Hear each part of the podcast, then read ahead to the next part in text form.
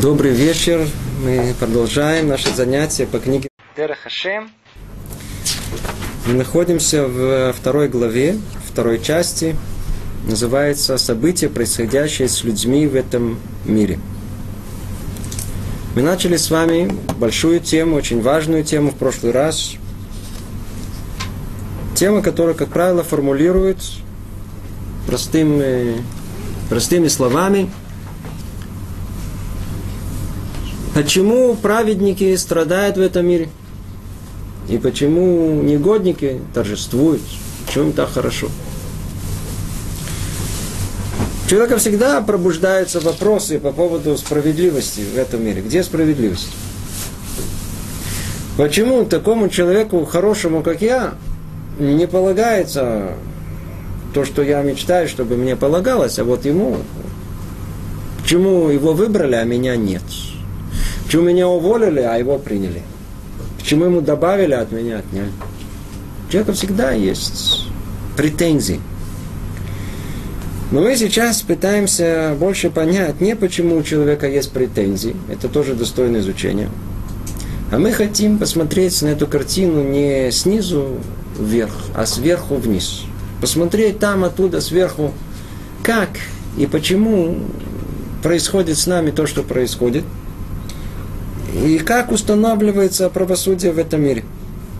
Так как мы сказали, это основа основ, что провидение Творца, тот факт, что все деяния человека полностью открыты перед ним, это не только общее какое-то знание, которому Творцу для чего-то это необходимо и нужно, а это основа, на которой строится понятие под названием Сахар Оныш, наказание и поощрение. Или другими словами, в мире существует правосудие Творца. И мы уже много раз выясняли, что это правосудие, оно исходит из самого сути творения, когда есть нечто, что сотворено для какой-либо цели, то все проверяется простым принципом. Это соответствует этой цели или не соответствует. Если соответствует цели творения, значит, оно получает вознаграждение. Есть пользование этим, не соответствует. Выкидываем, получает наказание. Это простая логика.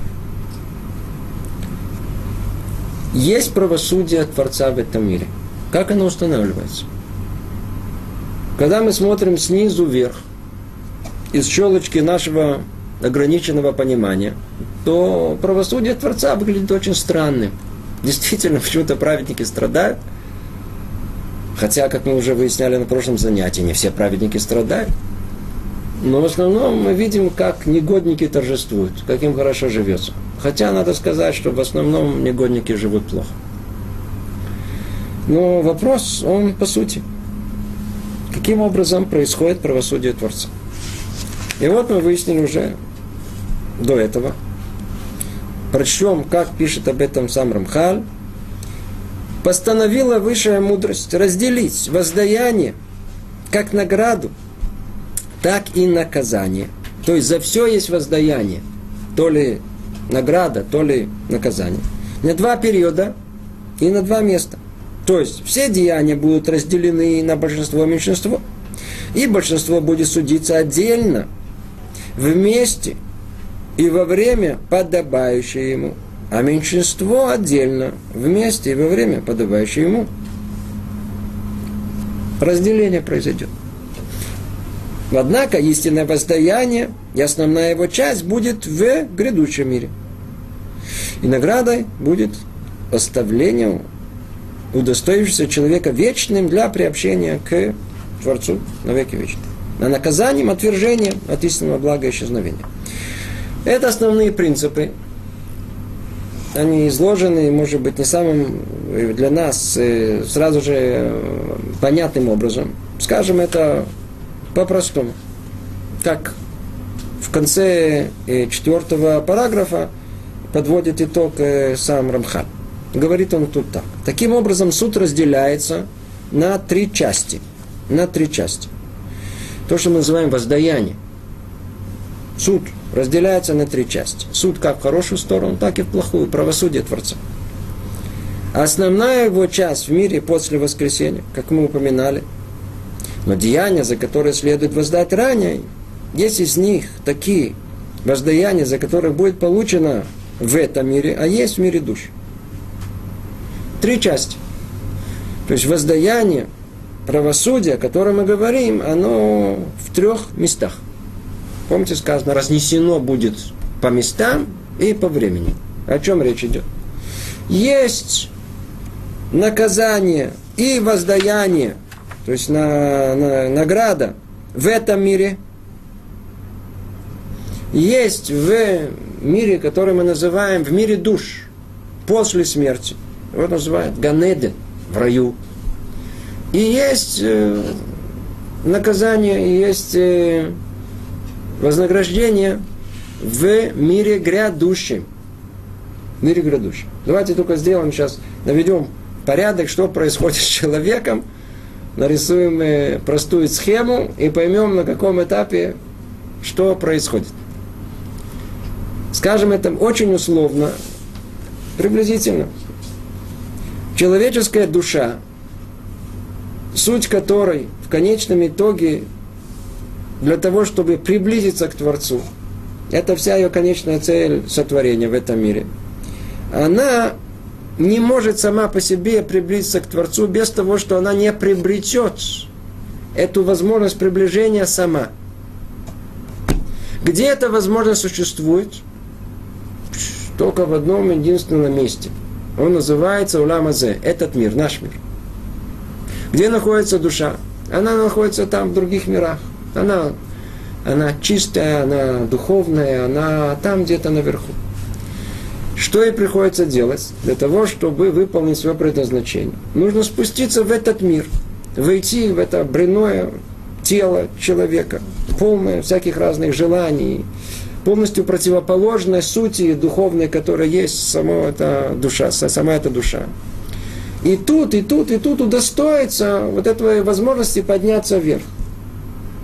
А что произойдет после того, как эта душа уже вошла в тело? Дается ей некое ограниченное время, чтобы она тут смогла пройти испытания своей жизни и удостоиться этого приближения к Творцу. Единственное, что так как это дается посредством свободы выбора, то точно так же, как у нее есть возможность удостоиться, точно так же есть возможность этого не удостоиться. Что делать? Это место номер один, так мы его назовем. Место номер два – это после смерти. После смерти происходит у нас самое важное событие. Жизнь, в принципе, только может начаться. До этого душа была облечена, ее одели в тело. И душа не могла не проявить себе по-настоящему, не, не, не чувствовать свою, свою возможность воздействия так, как согласно Богу, как Творец этого постановил изначально. А после смерти душа расправляется. Единственное, что в зависимости от того, как она постаралась а тут в этом мире, с каким успехом, в зависимости от той свободы выбора, э, в хорошую или в плохую сторону, чего она добилась, она удостаивается после смерти то ли э, наказания, то ли вознаграждения. Если человек жил праведной жизнью, он сразу попадает в вознаграждение. Что это такое? Что это называется как? גן עדן. Мы называем условно в переводе нееврейском, называется рай. И что там душа находится как бы в ожидании чего? Грядущего мира. Это еще не конечная цель. Это всего лишь standby, в ожидании. Она там, не знаю что, там тоже этому месту есть существенная роль. Там душа как бы наслаждается уже близостью к Творцу, но не в той мере, которая ей положено наслаждаться в грядущем мире. В отличие от этого, а, люди, которые не прожили эту жизнь достойно, они попадают вначале, если только удостоится, тоже попасть, как мы сказали, уже объясняли это, то, что называют геном. Это место, где как бы душа должна очистить себя от всех тех прегрешений, которые она э, сделала в этом мире. И когда она его проходит, то если что-то остается от этой души, иногда, знаете, после стирки уже материал не остается. Бывает такое, знаете, хорошо постирали, и все развалилось. Поэтому уже нечего, что уже весить в шкаф. Поэтому бывает и такое, что после генома уже туда дальше, уже в следующей ступеньке уже ничего не попадает. Но иногда попадают лоскутки кусочками. И туда в, тоже в ожидании в раю. Чего они ждут? Ждут, когда придет время под названием э, Тхиатамитим, будет воскрешение из мертвых, воскреснут все души, они вселятся снова в тела, и тогда будет великий суд, и будет решено, кому будет удостоен будет грядущий миром, а кто этого не удостоится. И тогда только наступит грядущий мир.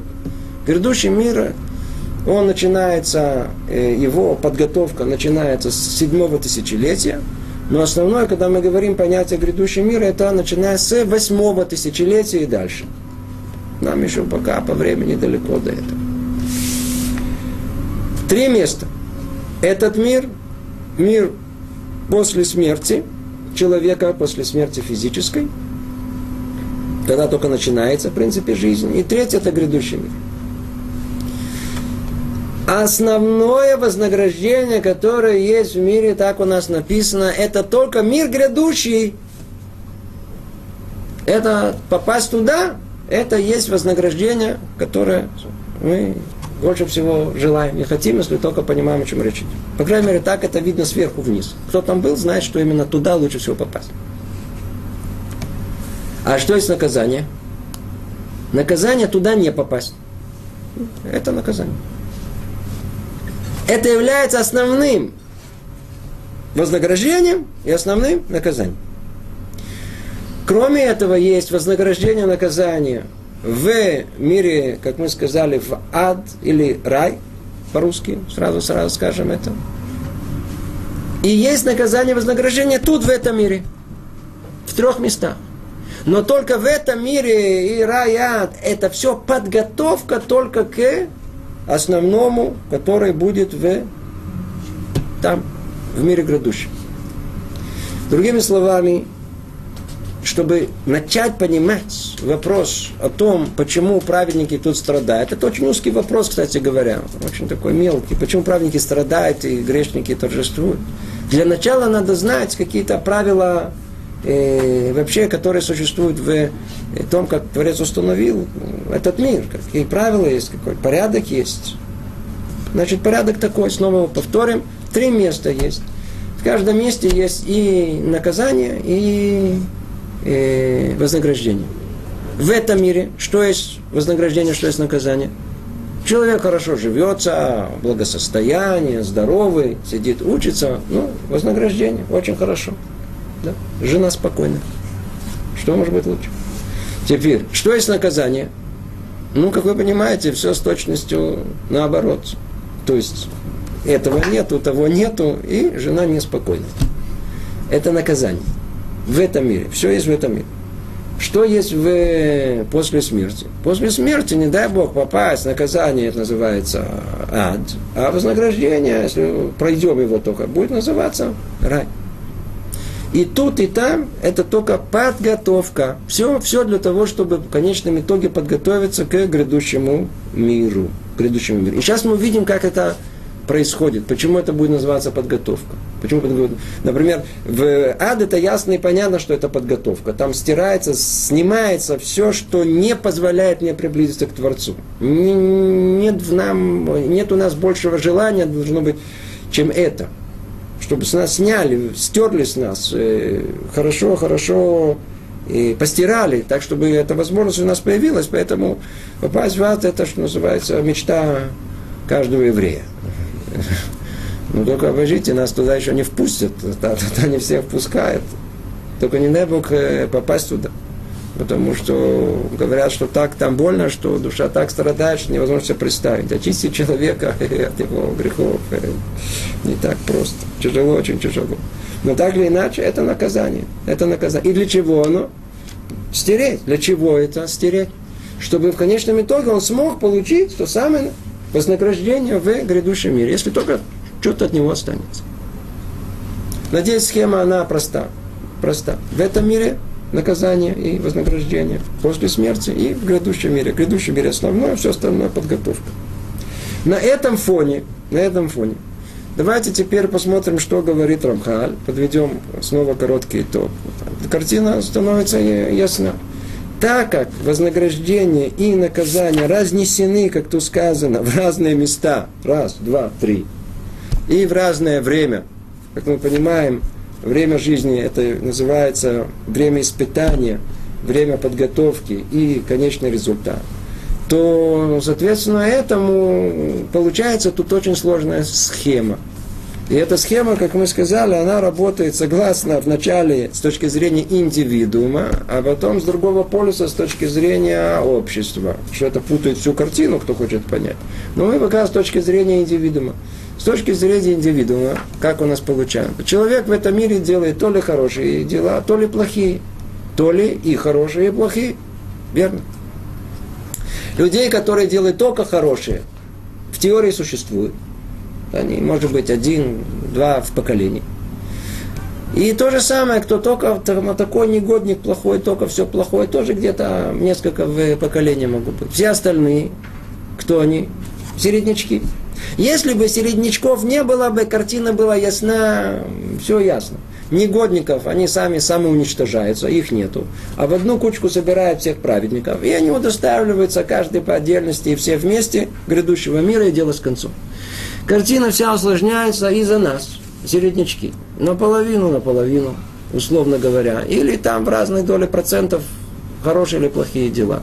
Как мы удостоимся грядущего мира? И вот тут вступает в силу правила – Э, справедливости, божественного суда. Как он работает? Работает по большинству. Намечается первое правило. Первое правило. Кто ты? Кто ты? Ты? Это первое правило. Куда тебя отнести? Это идет по количеству, с учетом определенного качества, но в основном по количеству. Кто ты? Ты больше относишься к праведникам или ты больше относишься к грешникам? Кстати говоря, молитва, которая у нас есть на Роша и молитва на Йом-Кипур, она также и построена. Мы вначале просим Захрейну Лахаима, мы просим запомни, запомни нас для жизни, для великой роли. Мы хотим быть людьми живыми в этом мире. Мы сначала хотим удостоиться вначале просто считаться живыми попасть сначала в книгу праведности, что называется. Хотим общую роль установить. Куда я принадлежу? И только потом, на втором плане, идет подробности всего, а, а как следствие того, что ты стал, хочешь, и хочешь быть праведником, что тебе полагается теперь? Ты не хочешь быть, вообще не стараешься, не молишься, не просишь, не пытаешься. А, понятно. Ну теперь посмотрим, что тебе полагается, как не желающему ничего добиться. Ты не хочешь жить, не хочешь находиться среди живых. Тебе тоже полагают, у тебя тоже какая-то роль есть. Ну, другая роль. Мы тоже тебе уже теперь будем э, разбирать подробности, что тебе полагается. Так и тут. Первая оценка, которая есть, эта оценка, она общая. Она идет по большинству деяний, как тут сказано. И суд об этом будет согласно большинству деяний. Тогда устанавливается, кто ты, относишься больше к праведникам или к грешникам. И тогда приходит следующий этап – что на следующем этапе? Теперь нужно воздать этому человеку, который он больше относится к праведникам. Но у него есть чуть-чуть чего? Того, что он грешил. Как же установится правосудие? О, оно установится. Из-за того, что он в основном является праведником, то его, ему положено вознаграждение в грядущем мире. Но только ему мешает его там, не знаю, сколько-то грехов, которые он сотворил. А, грехи он натворил – давай мы тебе сейчас поможем их стереть. Ты мог бы сам сделать. Алиф, ты мог бы не грешить. Второе, мог бы сделать чуву. То есть э, сам это стереть. Ни то, ни другое не сделал. Ну, в, в, в великом милосердии Творца мы тебе поможем. Как мы тебе поможем? Мы тебе пошлем э, плохую жизнь в этом мире. Страдания. А страдания, они очищают, искупляют. Сейчас мы это разберем еще подробнее. Это со стороны страдания. Ведь мы сказали, надо что-то сделать с этими, я знаю, там 10%, 20%, 30% грехов, которые он сотворил. Его сущность хорошая, праведная. Но вот то, что ему не дает теперь вот это, что с ним делать? Что делает Творец? Он говорит, а, ну, тебе и, и удостоишь, ты удостоишься грядущего мира. А то, что тебе мешает, мешает, давай мы постепенно будем стирать. Где? Начнем с этого мира. Что ты тут будешь страдать? Получается, что праведник изначально, он, получается, что он должен страдать, чтобы уже в этом мире он должен. Почему? Потому что основное вознаграждение где? В мире грядущем. Поэтому праведники страдают. А что с грешниками? Их суть установлена как грешник. По большинству суть их, она, они не хотят ничего, не хотят духовного, не хотят это просто сидеть, не двигаться. И чтобы их кормили. Все, не хочу. Все. Ну что? У них есть хорошие дела.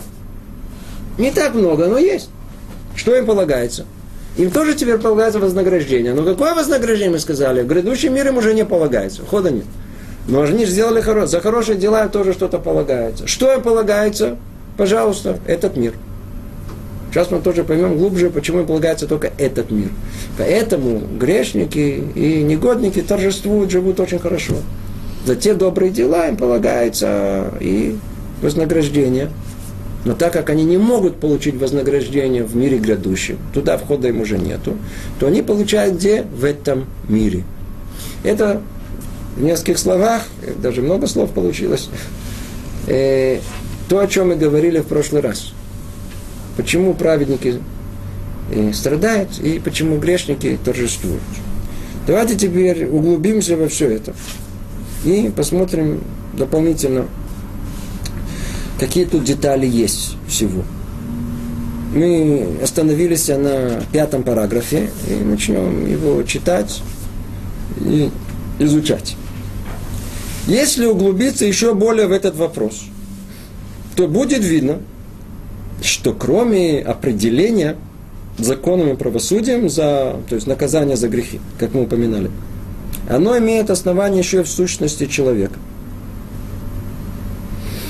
Мы уже объяснили, что добрые дела усиливают в душе и теле человека совершенство и превосходство. С другой стороны, плохие деяния усиливают человеку мутность и ущербность. Все это в точной мере соответствует самим деяниям. Ни больше, ни меньше. В прошлом занятии мы эту тему уже начали разбирать. Начиная мы... А то, что было, надеюсь, понятно, что в основном, не в основном, а человек строит свою жизнь сам. И принцип он очень простой. Человек строит себя, строит, много раз говорю, много раз. Как некое здание. Каждый день еще какой-то какая-то прослойка нашей жизни. И так еще этаж, еще этаж, и так, много-много этажей. Сколько, столько, сколько человек живет. Каждый день что-то новое добавляет. При этом каждый день что происходит? Человек делает то ли хорошие поступки, то ли плохие. Что делает хороший поступок? Он порождает в человеке хорошее. Что делает плохое? Порождает в нем плохое. Условно говоря, плохой поступок порождает плохое, это называется муть. Тут называют слово муть, тума. А хорошее дело порождает э, то, что мы назовем сияние, свет, просвещение, чистоту. Назовите это как, э, по-русски я не знаю, какие слова э, сказать. Но факт тому, что все деяния человека, они порождают, с одной стороны, то ли мы называем это ахирут вихисаро, мутность и ущербность, недостаток, то ли порождают э, сияние превосходство, тут как это тут перевели.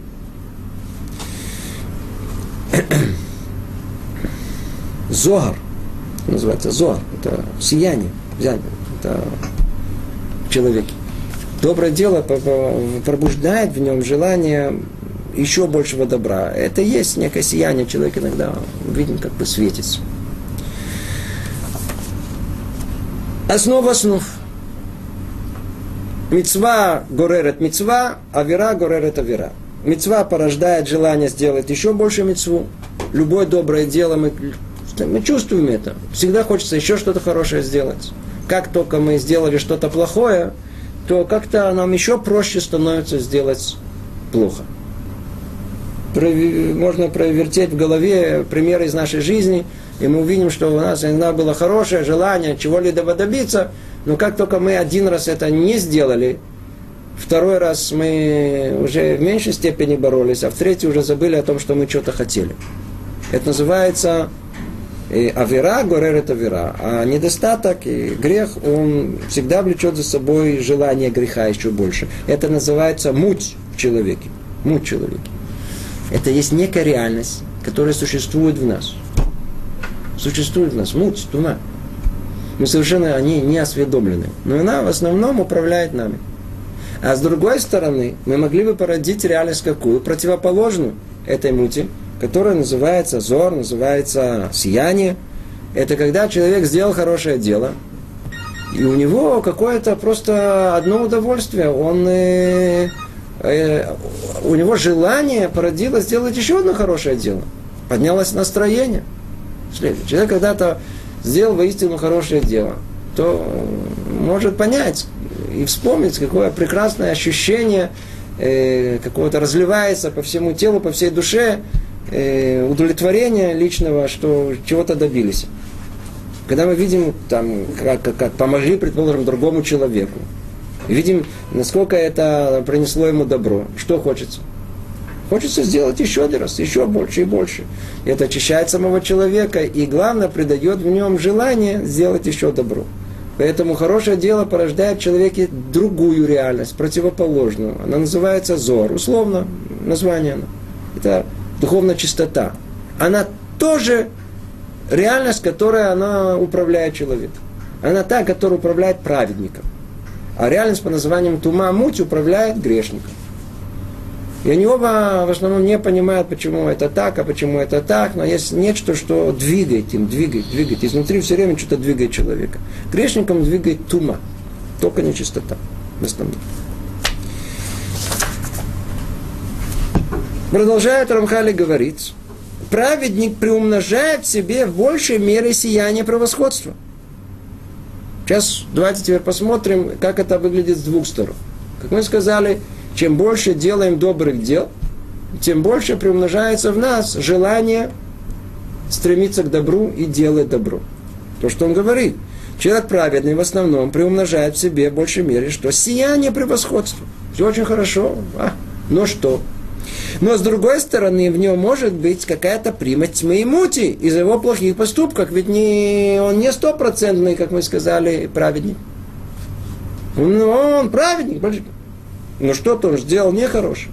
Тут не заметит, тут, тут, тут э, э, ленился, э, тут не напрягался, там забыл. Там. Есть прегрешения. Эти прегрешения, они параллельно с его душой, где там есть чистота, и там, где есть сияние, там же находится что? И тьма. Ну сколько? Мало. Немного. Там находится муть. И все время, что есть в нем эта примесь, не готов он и не достоин приобщаться к Творцу.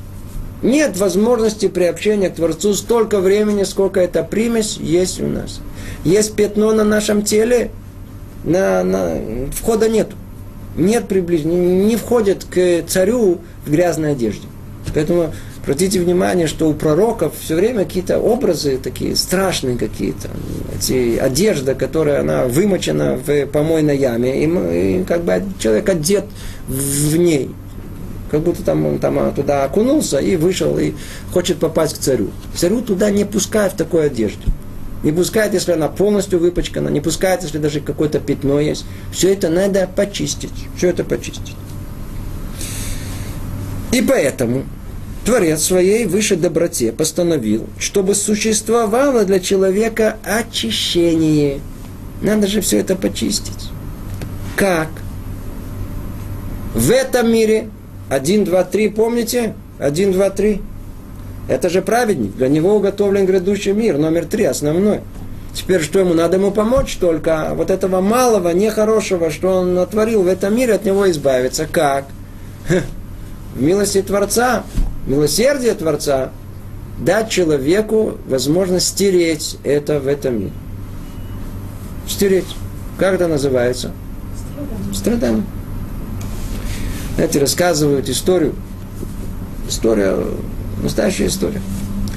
Был один человек, выходец из э, евреи тут, в этом мире, в, в Израиле, выходец из э, Йемена, приехал в эту страну, у него была семья большая, много детей.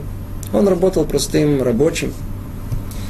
Дети стали подрастать, денег стало не хватать, жена недовольна, он недоволен, жизнь стала невыносима. Невыносима. Он решил просто покончить с собой.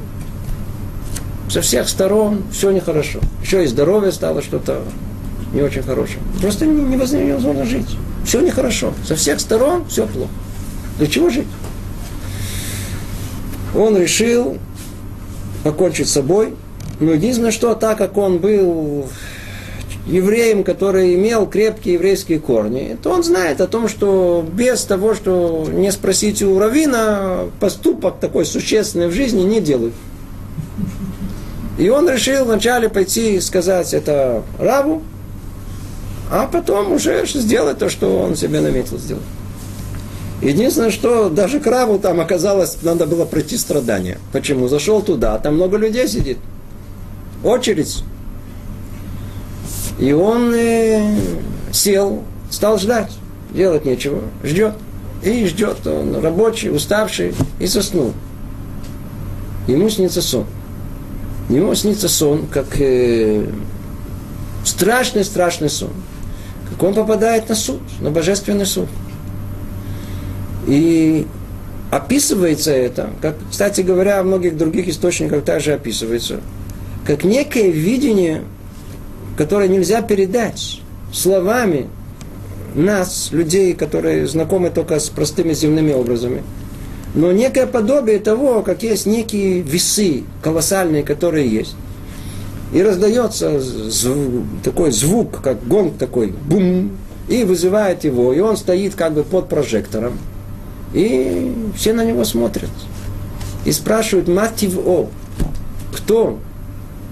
Кто ты? Аека? Где ты? Для чего ты пришел в этот мир? Что ты добился? И говорят, ну давайте вначале позовем прокурора. То есть давайте посмотрим на те самые недостатки, которые у него были в этом мире, те нарушения, как он жил в этом мире. Начинает его взвешивать его жизнь. И он смотрит, вдруг открываются огромные ворота, и вдруг въезжают такие телеги, или в нашем понимании, может быть, эти э, вагоны, вагоны с э, черными страшными ангелами, которые он породил в этой жизни. И он смотрит, а ужас невозможно себе представить. Нет конца этим вагонам и один на другом, и еще, и еще, из-за всех страшных ангелов, всех этих плохих дел, которые он делал, и он, и, и весы уже в одну сторону, уже так прочно уселись до конца, и огромная куча э, прегрешений. Что? Ну, смотрит, наконец-то все закончилось, захлопнули двери. После этого снова раздается такой звук, говорит, ну, теперь давайте посмотрим со стороны его Э, достоинств, посмотрим его заслуги. И открывается дверь, и въезжает пару тележек с такими с белыми, с белыми ангелами. И ставит их на весы. Он смотрит, душа, как говорится, ушла у него уже в другие места. Все, дело с концом. Сколько там, пару тележек всего каких-то с белыми ангелами. И вдруг раздается третий раз гон. Давайте теперь посмотрим, сколько он страдал в этом мире. И он приободрился, вдруг смотрит. Вагоны!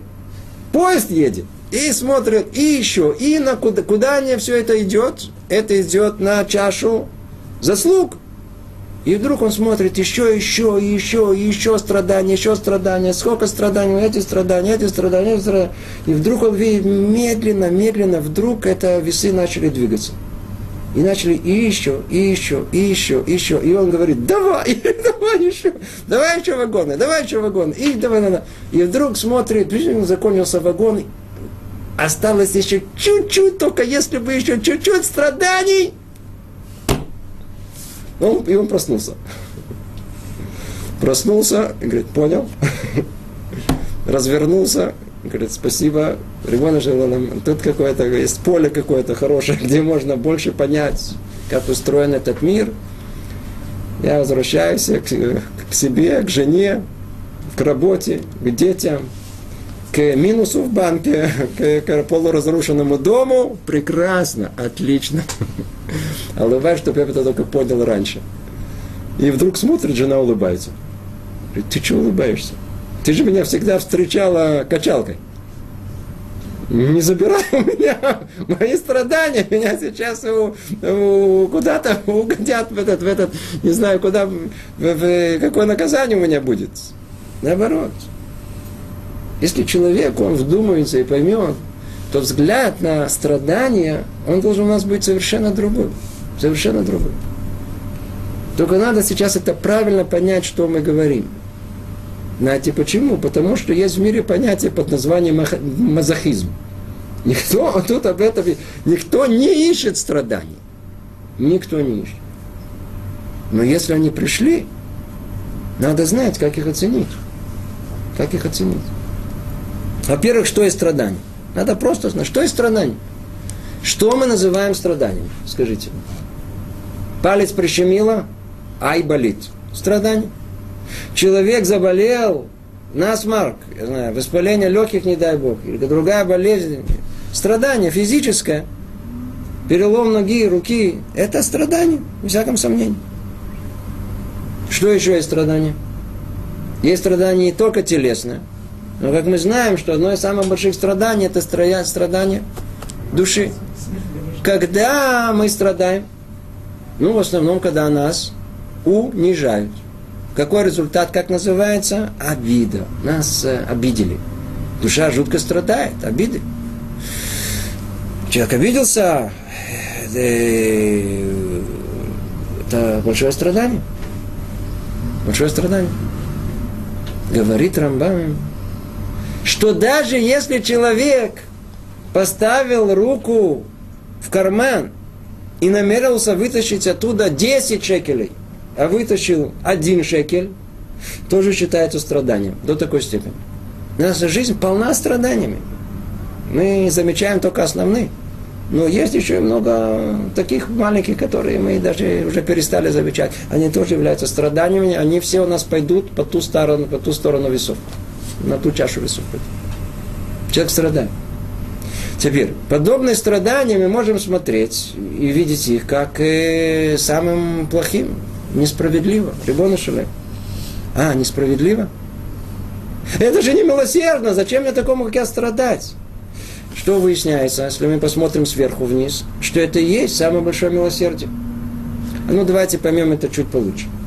Представьте себе, что человек поранился, поранил себе руку. Поранил себе руку. И рана такая крепкая, хорошая, большая.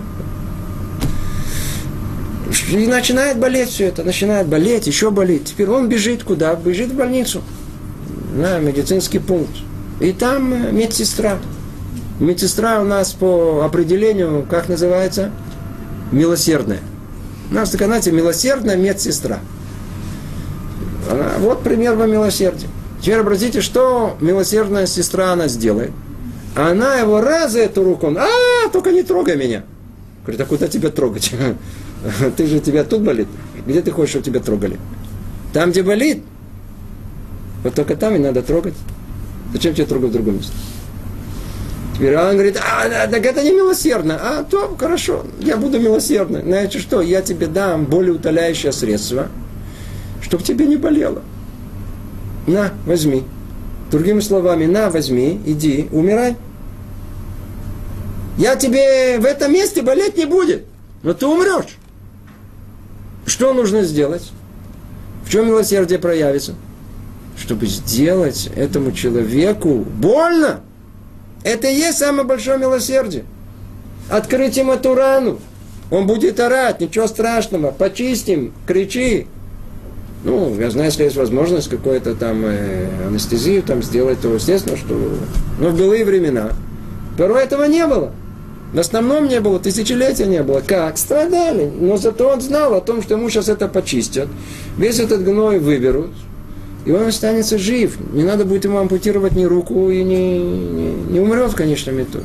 Другими словами, страдания человека надо знать, что это, это самое большое милосердие Творца, это подарок, который Творец дает нам.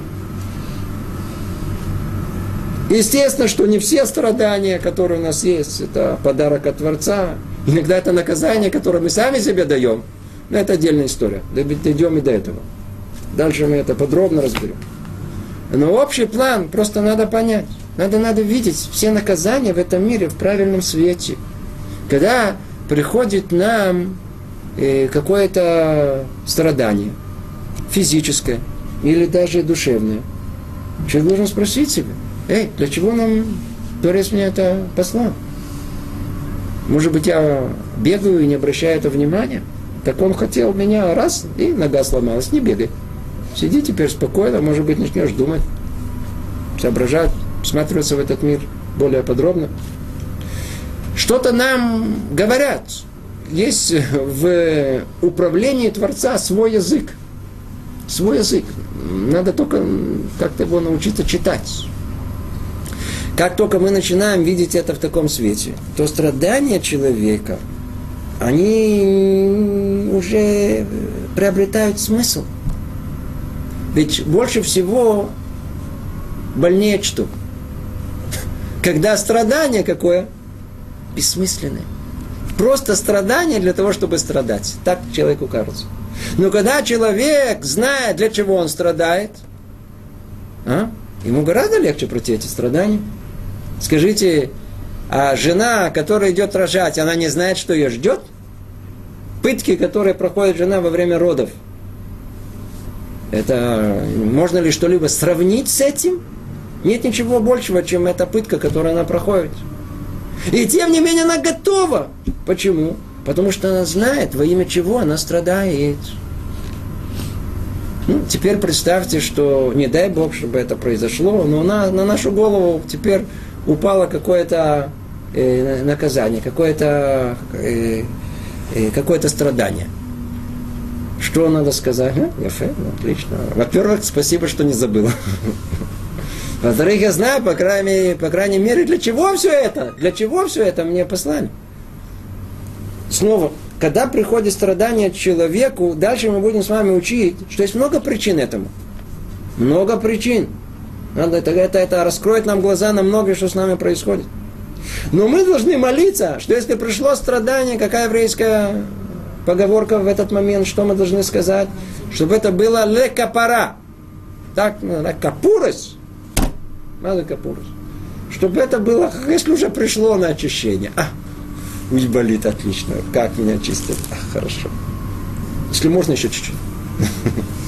чтобы, чтобы лучше в этом мире. В этом мире это не больно. Точнее, больно, но не так, как будет там. Лучше в этом мире. Лучше в этом мире получить это все свое, терпеть, знает о том, что заслуженно получил. Кстати говоря, когда человек, он э, знает, что это заслужено, то наказание принимается очень хорошо. Например, воспитание детей. Если ребенок чувствует, что наказание родителя не заслужено, то наказание не приносит той цели, для которой родители его наказывают. Не дает тот результат. Почему? Он не, не, не принимает это наказание. Он считает это как издевательство родителей над детьми. Но если ребенок знает, когда он имеет мудрых родителей, которые знают, что надо наказывать только в тот момент, когда он уже по-настоящему, уже сам, что называется, ищет наказание, то тогда ребенок понимает, что ему полагается. О, понял, да, спасибо, папа. Отлично, получил да, наказание, он сам. Это тогда принимает, это достигает тот эффект. У нас это должно быть точно так же, точно так же. Мы, когда человек знает, для чего это, это достигает эффект. Очищения тут, в этом мире, исправления в этом мире. Это еврейский взгляд на э, что есть страдание. Хотя найдутся люди, которые скажут, обождите, вы меня пошлете страдания. Я от этого приду в отчаяние. Наоборот, пришло страданием евреям. Есть, которые оставили, а, ты так, ты мне посылаешь страдания, я с тобой больше не играюсь. Детский сад. Я, я, я сделаю вид, что тебя нету. Закрою глаза, и тебя нет. И буду делать, что теперь хочу. А, ты меня наказал, все еще больше делать будешь, что хочу. Ну, это из того, что написано, что все, что в этом мире есть, а праведники усилит их, а грешники только еще опустит их больше. Все в мире это есть испытание. Это и есть испытание одно из них. Страдание тоже есть испытание. Для праведника, для праведника, человека, который суть его, она стремится к близости к Творцу.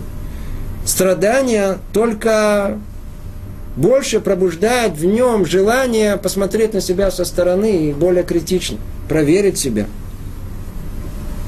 Понять, может быть, э, что-то не то, может быть, надо, может быть, я слеп, может, я не вижу себя, может быть, можно что-то еще исправить. Это страдание, страдание, наоборот, укрепляет веру праведника. Но когда этот изнутри, он весь пустой и гнилой, то страдания действительно могут еще больше оттолкнуть человека от веры и от всего, без всякого сомнения. Ах так, не хочу, не хочу слышать, не хочу ничего. Понимает, как этот мир устроен. Это страдание. Эта тема очень-очень большая. Мы ее сейчас начали только в общем, а у нас будет э, вся глава следующая, она будет посвящена в основном пониманию, тут называется об индивидуальном проведении. Это не обязательно э, страдания, но все, что происходит с человеком на индивидуальном уровне, там это поймем гораздо подробнее. Давайте подведем снова итог, скажем, что он тут пишет Рамхаль, говорит он так. И праведник приумножает в себе в большей мере сияние превосходства, как мы сказали. Любое хорошее деяние порождает более хорошее. То есть он порождает в себе вот этот зор, свет, сияние. Но с другой стороны, в нем может быть какая-то примесь тьмы и мути из его плохих поступков. Теперь что это нужно сделать с этой мутью? Надо ее стереть. Ведь все время, что есть в нем эта примесь, не готов он, не достоин приобщиться к Творцу. И поэтому Творец своей высшей доброте постановил, чтобы существовало для человека очищение. Какое очищение в этом мире есть? Называется страдание – свойство страданий – устранять в человеке эту мутность, чтобы он остался чистым и ясным, готовым к получению блага в подобающее время. Скажите мне, когда человеку болит живот, ему до глупости погулять, э, отдохнуть, расслабиться, а? Ну, если всякие разные, там, поеду туда, с девушками погуляю, там, я не буду подробно все это говорить. Живот, зубная боль такая, ну, такая хорошая зубная боль. Если кого-то это болели зубы, он знает, о чем речь идет. А так как по улыбкам у всех болели зубы, то все понимают, о чем тут речь идет. В этот момент не до глупости, это все выжигает у нас это желание. Нам как-то, ну не до этого, как-то перспективу другую получаем. Из больничной палаты весь мир выглядит совершенно в другой перспективе. Все по-другому видно. Знаете, когда человек болеет, оттуда там как-то на восьмом этаже в Шарайцедек как-то раз присмотрелся к миру, знаете, когда, что за суета, что не бегает. Этот умер, этот уже, этот выжил. Вопрос о жизни и смерти, а вы там спорите из-за стоянки. А вы там выбираете, какую конфету сейчас мне съесть, как, как, как, как себе сделать еще больнее, чтобы попасть не на восьмой этаж, а на девятый. Туда все выглядит по-другому. Свойство страданий – устранить в человеке эту мутность, чтобы он остался чистым и ясным, готовым к получению блага в подобающее время. Количество страданий, необходимых для очищения человека, зависит от меры мутности, которую человек заблудил своими делами. А, секундочку, а сколько я буду страдать? А кто, за сколько ты себя замутил? И не дай Бог не пошлют больше, чем человек наделал. Что намутил? Столько страданий тебе полагается. Только то, что я сейчас сказал, снова мы поймем ясно только в следующей главе. Не все страдания, которые на нас есть, только для того, чтобы стереть. Алывай, чтобы страдания, которые на нас послали, это страдания, которые э, э, направлены на то, чтобы стереть эту мутность нашей души. Но оно зависит, в всяком степени, страдания, которые мы получаем, от меры той мутности, которую мы натворили своими деяниями. И возможно, что одни лишь телесные страдания не смогут устранить муть от человека. А, и понадобится ему еще душевные страдания. Видите, как тут уже идет градация. Иногда человеку посылают физически. И есть люди, которые считают, самое страшное физическое, главное, чтобы меня, тело мое не... Но на самом деле, на самом деле, физические страдания это, это что, цветочки. Что есть ягодки? Душевные страдания. Душевные страдания невозможно сравнить ни с чем. Ни с чем. Человек, который чувствует себя униженным, приниженным, потерявшим чувство собственного достоинства, человеком отрешенным, для него жизнь вообще не существует как будто. Он готов страдать, не знаю, любой физической болью, главное, чтобы сняли с, тебя, с его души боль э, душевную. Ну, иногда полагается это. Иногда человеку полагаются такие дети, которые делают ему вырванные годы, такая жена или жене такой муж.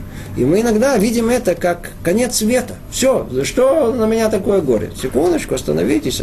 Иногда высказывание мудрецов, что если такому попалась такая жена, скажи спасибо, с такой женой ты в ад не попадешь. Все нормально, скажи спасибо, как, что с таким же мужем, точно так же, это все, все симметрично, не думайте, это все. С таким мужем не надо, не надо беспокоиться. Не надо беспокоиться. То есть мы э, получаем какую-то другую перспективу жизни тут, в этом мире, все как-то по-другому видится. Не так, не так, как слепо, как мы это ощущаем. Конец света. Не конец света. Это не, не... Можно страдать, и при этом, когда мы понимаем, что мы страдаем, хотя мы знаем, для чего мы страдаем, это уже по-другому страдается. И продолжает Рамхалин говорит, что во всем этом есть много деталей, и невозможно человеческому разуму объять их все. Что он имеет в виду? Как только мы сейчас войдем в жизнь каждого из нас, и как только представим наши страдания и все, что с нами происходит, мы увидим, что картина очень-очень-очень сложная. Очень сложная. Поэтому он и говорит, что невозможно человеческому разуму объять все. А вот разуму Творца есть возможность объять все. И об этом сказано, и дальше будет тоже, и об этом будет сказано более яснее, что там в конце, после того как, все станет на свои места и все прояснится.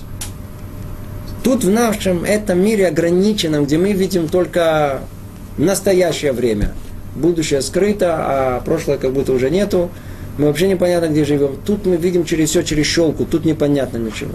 Как только этот мир уйдет и все и предстанет перед нами в своей общей картине, тогда все прояснится. И все вопросы, которые у нас есть, исчезнут. Как есть описание в Талмуде, как те, кто побывали там, у которых было много вопросов, говорят, оттуда уже вопросов никаких не существует. Никаких. Все становится на своих местах. Почему праведники э, там страдают, а вообще все эти вопросы исчезают, как будто их и нет. Теперь, это первая часть, это э, то, что касается праведников. Теперь, а теперь, что, а что за злодеями? Злодеи же, законченные же злодеи, это те, в которых в результате их злых дел укрепилась столь большая муть и столь великая тьма, что действительно разрушились они душой и телом и сделались недостойными никаким образом прикрепиться к благословенному. Это те, которые как бы, у них как в общем, они установлены как негодники. Нету входа туда. Нету входа. И что мы сказали, что им теперь полагается? За хорошие дела, что им полагается? Получить вознаграждение где? В этом мире. В этом мире. В этом мире. Давайте теперь только это поймем чуть-чуть э, э, поглубже. Тут говорится о Рашаим Гмурим, законченный злодей. Но надо сразу сказать, что это не законченный до конца злодей. Стопроцентный злодей – это другой злодей. Они вообще никуда не попадают. Вообще никуда не попадают изначально. Они единственное, что в ад попадают. Хотя вы можете спросить, что им в ад, ведь дальше они никуда не попадут. Что им попадают в ад? Ответ на этот уже находится в области общего, о том, что к концу дней, к концу существования всего мира не должно быть места злу вообще. Поэтому, несмотря на то, что цель ада дать возможность человеку пройти ощущение, чтобы попасть, чтобы попасть в мир грядущий, А вот полные негодники, они проходят очищение и никуда не попадают. От них просто ничего не остается. Для чего? Чтобы просто в мире не было зла в этом мире. Но тут речь идет о законченных злодеях, которые имеется в виду сущность ихняя, она негодников, сущность злодеев. Они по большинству э, деяний, которые у них есть. Вся проблема, что у них есть чуть-чуть хорошего, немного э, добра, которое они сделали. Поэтому говорится так. Законченные злодеи это те, в которых в результате их злых дел укрепилась только столь большая муть и столь великая тьма, что действительно разрушились они душой и телом. Они разрушились душой и телом. Сделались недостойным никаким образом прилепиться к благословенному. Их записали уже в самое большое наказание. Они не попадают в грядущий мир. Не попадают. Почему? Потому что они настолько укрепили свою муть и великую тьму, что разрушились душой и телом. Обратите внимание, и душой, и телом. И телом. Телом тоже. Нам кажется, он злодей, ест хорошо, пьет такое красное. Такое.